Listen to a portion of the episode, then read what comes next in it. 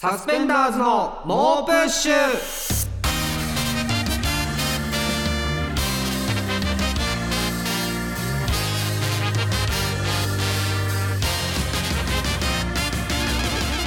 こんばんは。サスペンダーズの伊藤孝之です。古川翔吾です。SBS ラジオサスペンダーズの猛プッシュ。第57回目始まりました。はい。ということで、はい。うん。こちらがおすごいですよこれ。ん。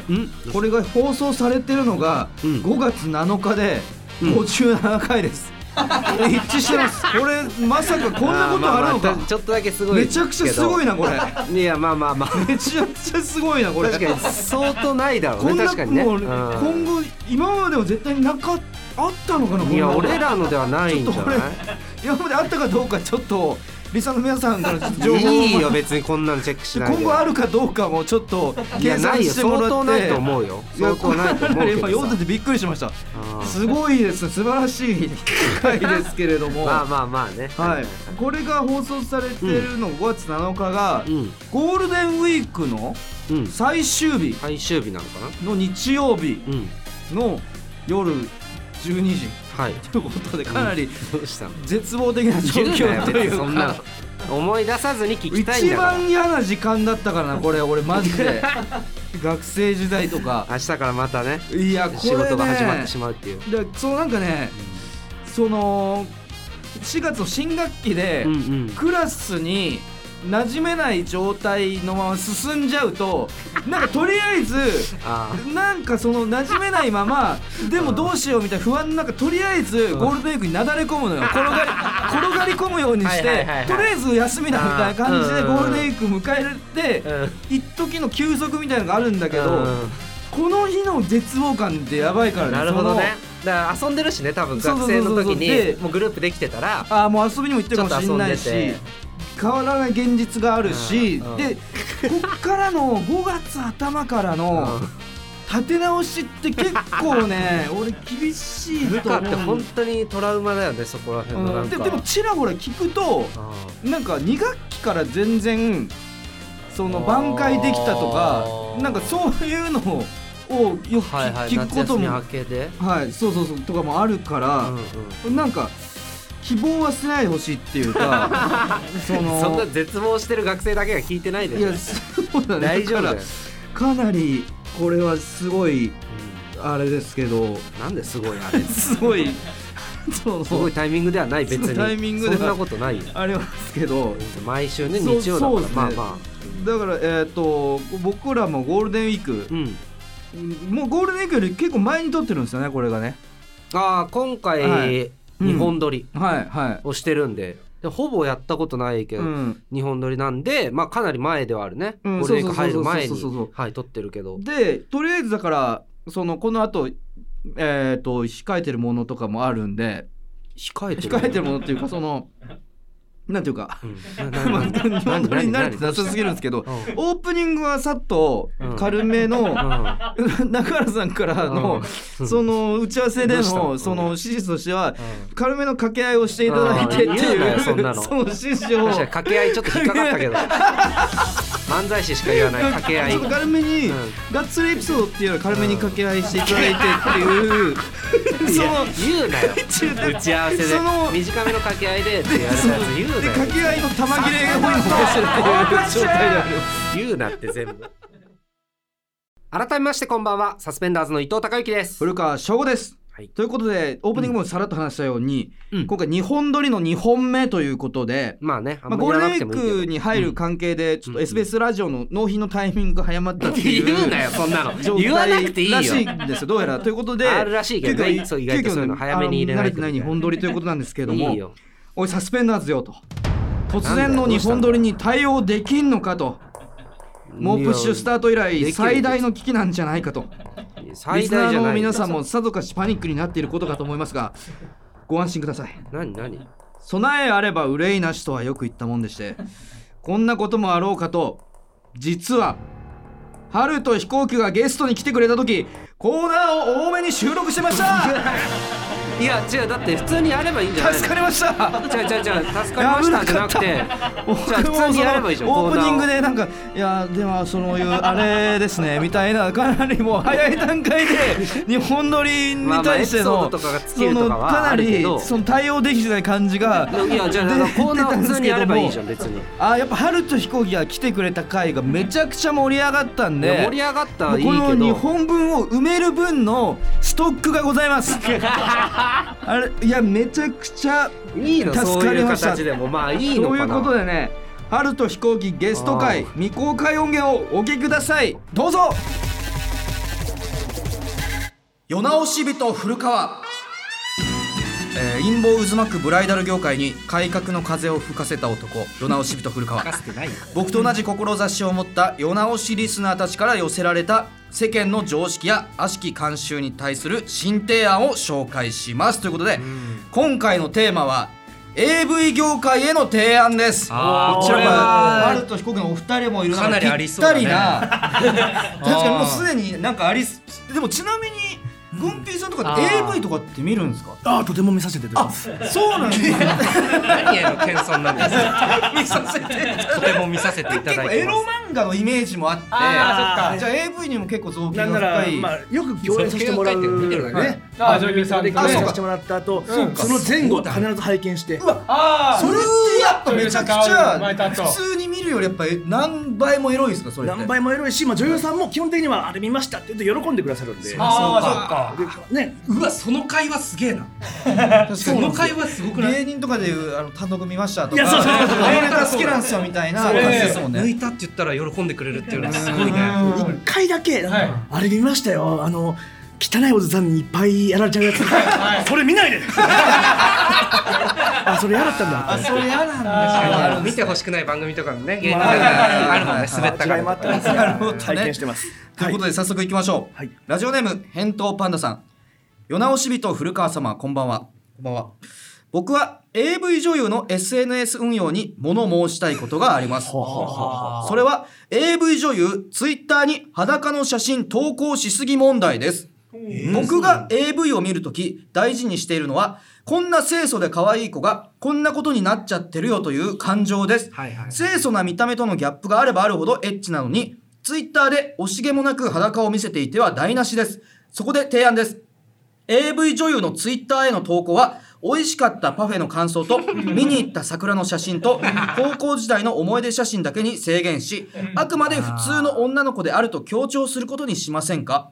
古川さんどうか採用していただけると幸いです。はいはいはい。承認これはめちゃくちゃいい。でもね俺もめっちゃわかるわ。ここれはえなんならその乳首の部分をちょっとカットしてるぐらいのとかもありますもんね、ほぼ、えー。あるあるあるあるある。あツイるッターに対応。確かにこれは目から鱗が落ちるような確かにどうどうですか？お二人からして。いやむしろもう、はい。今これを聞いてるもしセクシー女優の人いたら、はい。やっちゃうんじゃない？ああやってほしいね。確か勝手にやっちゃうぐらいの。取り入れてほしいっすね。すごいな、いやこれマジでいいっすね。あのほん僕本当にその AV とか見るときに、はい。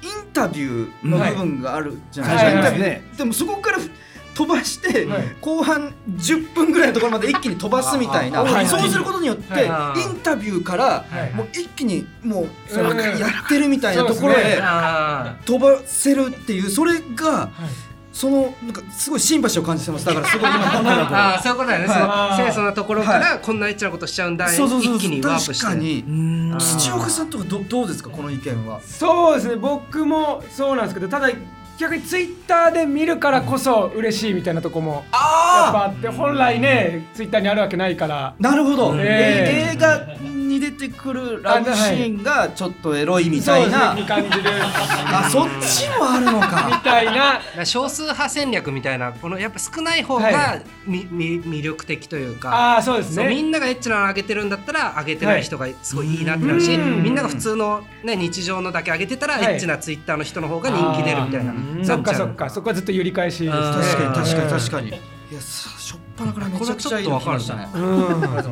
えー続きましてラジオネームミミズぐちぐちさん。もう少し存在感のない男優さんを使ってください。男優さんの顔がケツが声が頭から離れません。女優さんで興奮してるんじゃなくて男優さんで興奮してるんじゃないかと不安になります。有名男優とかやめてください。あああーこれはあはい。秘訣おおええ俺いやこれは僕はですね僕はです、はいはい僕は結構なんか有名男優さんとか、はい個性が強い人とかは逆になんか頂上決戦みたいな、はいその世界大会みたいな感じが、はいドリームマッチみたいなそうなんかドリームマッチ感が僕でも僕がちょっと少数派な気もするんですけどあこれお二人的にはどうですか春彦？これも僕はちょっと秘訣側で、あはい。あおーそうなんだ。例えば、まあ、はい。汚俳優さんいらっしゃるじゃないですか、はい。ひげ面の汚俳優さんみたい。な、はい。あれって知らない汚俳優より、はい。見たことある汚俳優の方が嬉しいんですよ。あほう。あはい。はい。なんか安心するなみたいな。でこれちょっとまた違う話かもしれないですけど、はい。はい。はい。それをシミケンさんにお会いした時に。そうですよね。有名男優中の有名男優。シミケンさんにお会いした時に、はい。はい皆さんが汚俳優だと思ってる。あの人いるでしょ、うん、並んでるか頭に浮かぶ、うん。髪ね長い。ボサボサそうあの人は実は2代目なんだよ。え？2代目？実は初代の汚い。おじさんがいて、はい。ひげ面のおじさんが、はい。それのそっくりさんえものモノマネみたいな感じでうん。ひげ面汚いが来てで初代がいなくなっちゃったんでそうやめちゃって。その汚いおじさん2代目が今初代ずらしてるというクリカンシステムみたいな。全く一緒。クリッカンとルパンやるみたいな。そうそうそう、えー。枠があるんだってうん。あそうなんだなるほど。じゃあやっぱそっちの方が需要は高い。需要もあるんだっていうそういうあの顔の人がいるんだっていううん。有名なあの人がいいっていうそうなると説得力すごいまあいや俺はそんなにああそうだから、は承認、はいはいよりだな。ああのなんかさ、うん。腰ら辺にシミある人いない？あ俺あれ嫌なんだよね、はい。気になっちゃうの。あと入れ墨とかさ。あタトゥーあーそうですね。タトゥーは俺かなり反反射とこの人セックスしてるじゃんみたいな。大丈夫かお前大丈夫？かい清楚な人はい。がここんななんか反射反射セックス。しワイルドワイルドな反射セックスしてるじゃん。流れんだぞこれ。大丈夫か反射地上波なんだよこれ。何なんだよ？これなんで地上波反射セックスに興奮するみたいな部分がある正直。いゲラもこんぐらいやってこいよ。やいやいや今やってるだろ多分。やってるだろえー続いての、えー、世の直しですね、はい。ラジオネームしらすの底力さん。はい。僕は AV の一般男女モニタリングシリーズに 一石を投じたいと思います。おーはい。シリーズじゃん。男女の友情は成立するのかやはい。会社の上司と部下の関係を超えてしまうのかはい。といったメインテーマがありながらはい。行為に重きを置きすぎた結果い。終わった後なぜやってしまったのかなど出演者に対するスタッフからの質問が少なくテーマに対する答えが曖昧になったままで終わってしまっています。そこで行為が始まるまでの葛藤の時間と同じだけ行為後にしっかりとインタビューをしてもらいたいです。そしてなるほど。VTR 終わりにはスタジオで小泉孝太郎さんに熱く語ってもらいたい 関係ねえだろ。です承認！承認だこれはちょっと僕このシリーズちょっと見たことないんですけど火の打ちどころがない意見のように思いましたね、でもまあ普通だったら多分そのそういう行為したところで抜いちゃうから、まあ、いらないってことになってるんじゃない？あー。お二人はどうですか？このいや僕はユーザーですけどそのああユーザーなんですか？そういうのもうそういうの結構好んでるタイプ。で実際ユーザーから見てこの今のしらすの底力さんの意見ってどうどう思いますか？いやいや AV なんか嘘なんだからさそれ言っちゃうそんなそれ言っちゃうかモニタリングなんかないんだからさ裸裸見てだろ裸の時間長くしろよあなるほ何考えてんだでも一周回ってるというかそんな演技の上手い人たちじゃないんでやっぱそのあもう嘘っぽいのがそうムラムラしてる時の演技って男優さんも女優さんも上手いんですけど、はいはいはいムラムラ終わった後の、一般の社会に溶け込んでいく人間の演技はへったくそなんですよ。まあそうかちょっとわかるそうなんそうなんですよ。めちゃくちゃいい意見だな やっぱそう。いやそれはね。造形が深いからこそはいやっぱすごい冷静かつ独自の着眼点も。すげえな。えー。土岡さん的にはどうですかこの意いや僕そのシリーズちらっと見かけたことあるんですけどそのアングルカメラが割と遠いじゃないですか。モニタリングだから。らだからちょっと僕そもそもそんなに興奮しなくて。だからそうなるとでも逆にだから知らない畑だけどじゃあリアルに徹して確かにその語があってもいいのかなあっていう気はしましたね。うん。このコーナー二人にやってもらった方がいい。な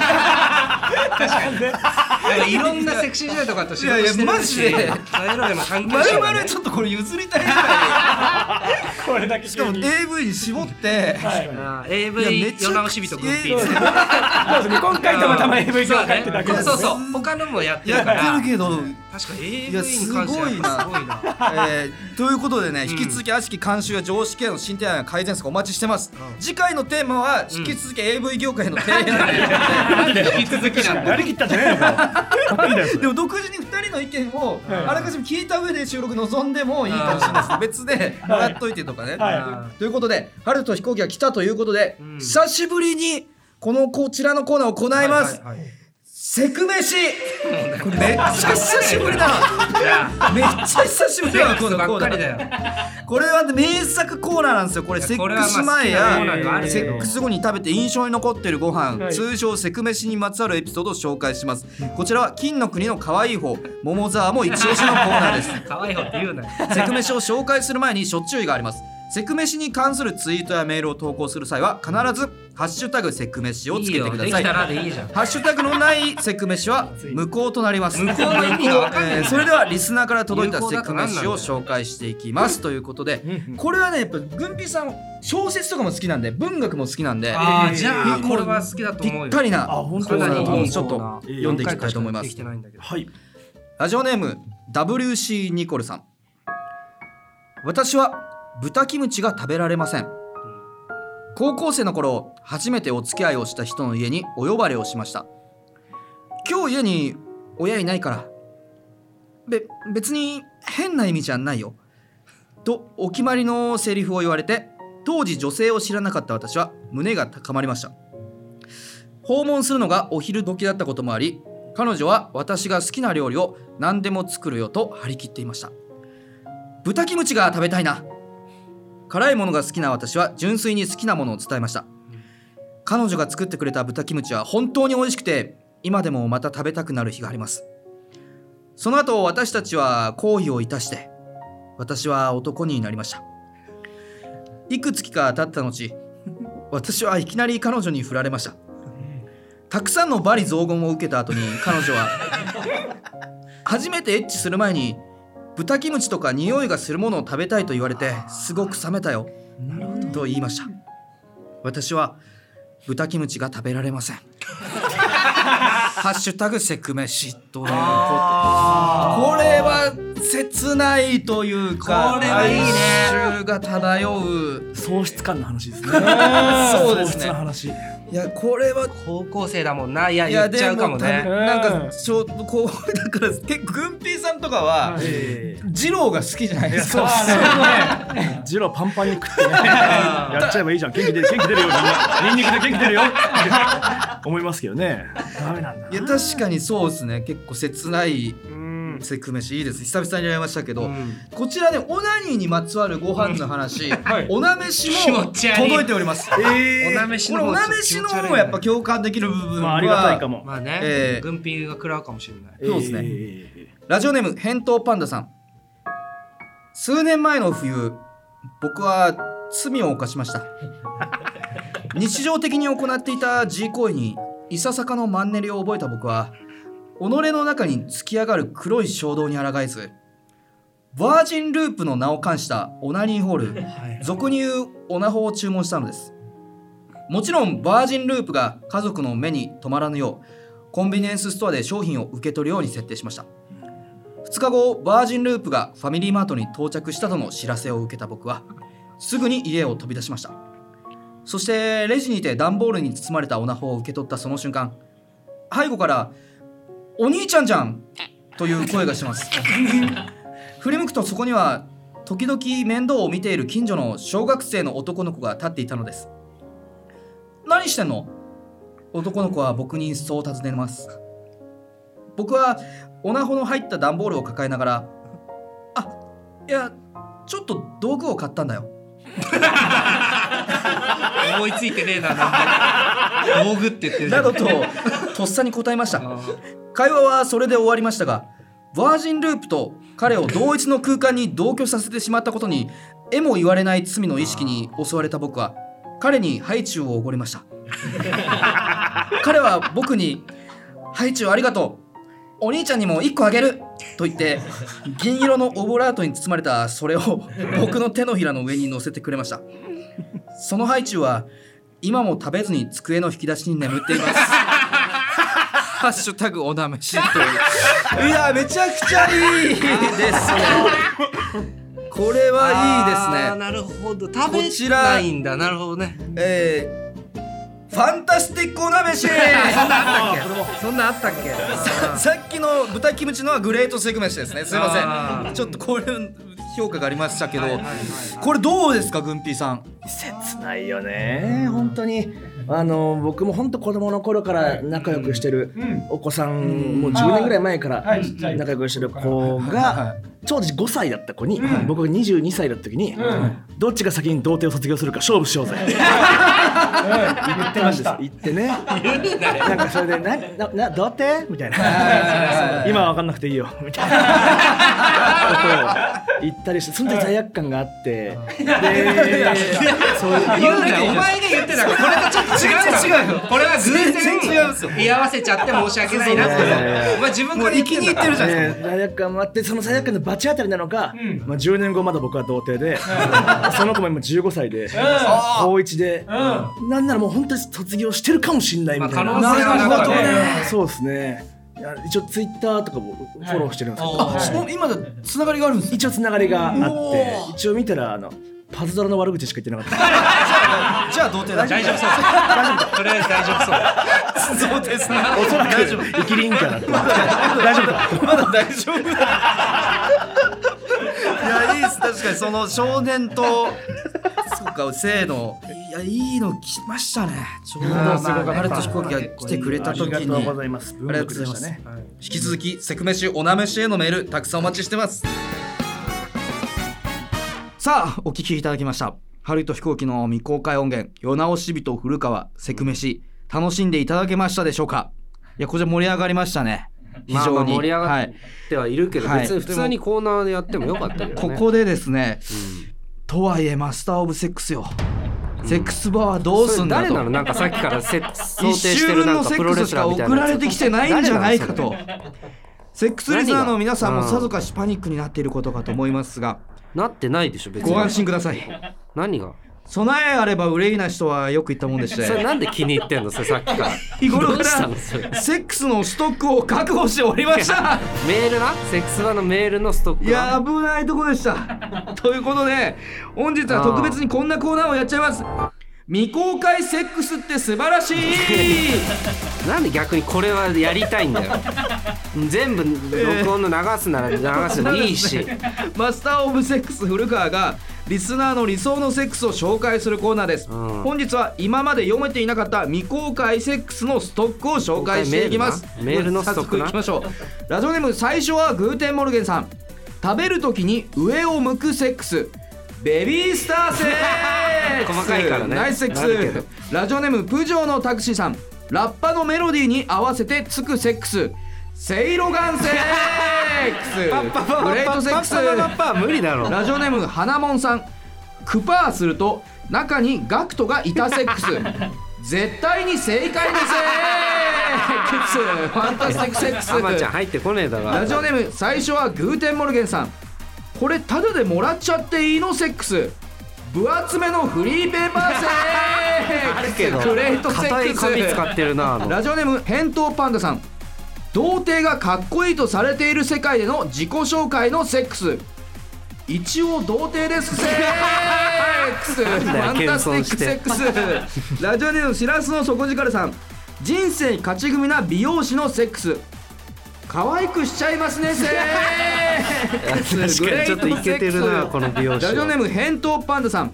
乱交パーティーの参加人数が奇数人だった時の主催者セックス。余った人は僕のところに来てくださいセックス体育の先生の時じゃないんだから。ラジオネームブラザーフットオブスティールさん。訳あって今はオナニーなのだが世間に浸透した肩書きを未だに捨てることができないセックス元セックス。何言ってんの？ファンタスティックセックス。ラジオネーム MS ミンチョさん。セックスのブッシュセックス。チンガマエセックス。ファンタスティックセックス。ラジオネームスワッピング愛好家さん。僕が考えた架空のウルトラマンの怪獣セックス。マネンガセックス。グレートセックス。ラジオネーム論より証拠の大ライスさん僕が考えた架空の恋愛リアリティショーセックス。姫たちのざれ言セックス。ラジオネームステイゴールドさん。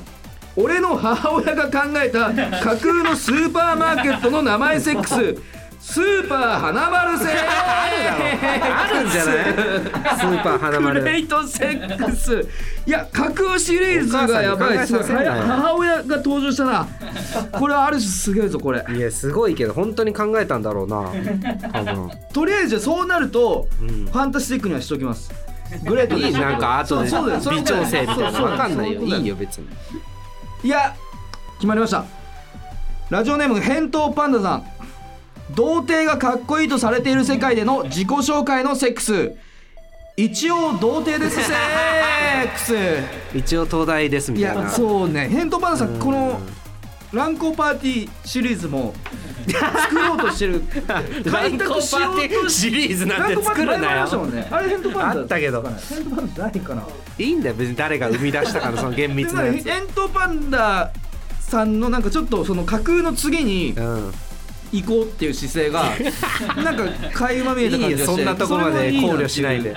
ネタが面白いやつにあげればいいんステだよ。イゴーさんのこの母親もめっちゃいいな。これすごいね。新しいな、うん。ちょっとこれは結構み聞きたいかもしれない。何？聞きたいって何？母親とか母親架空シリーズ。うん。架空母親。架空の一個また次のステージのも見れてよかったと思います、ということで引き続き皆さんの理想のセックスお待ちしてますセックスって素晴らしいのコーナーまで。Have a nice sex!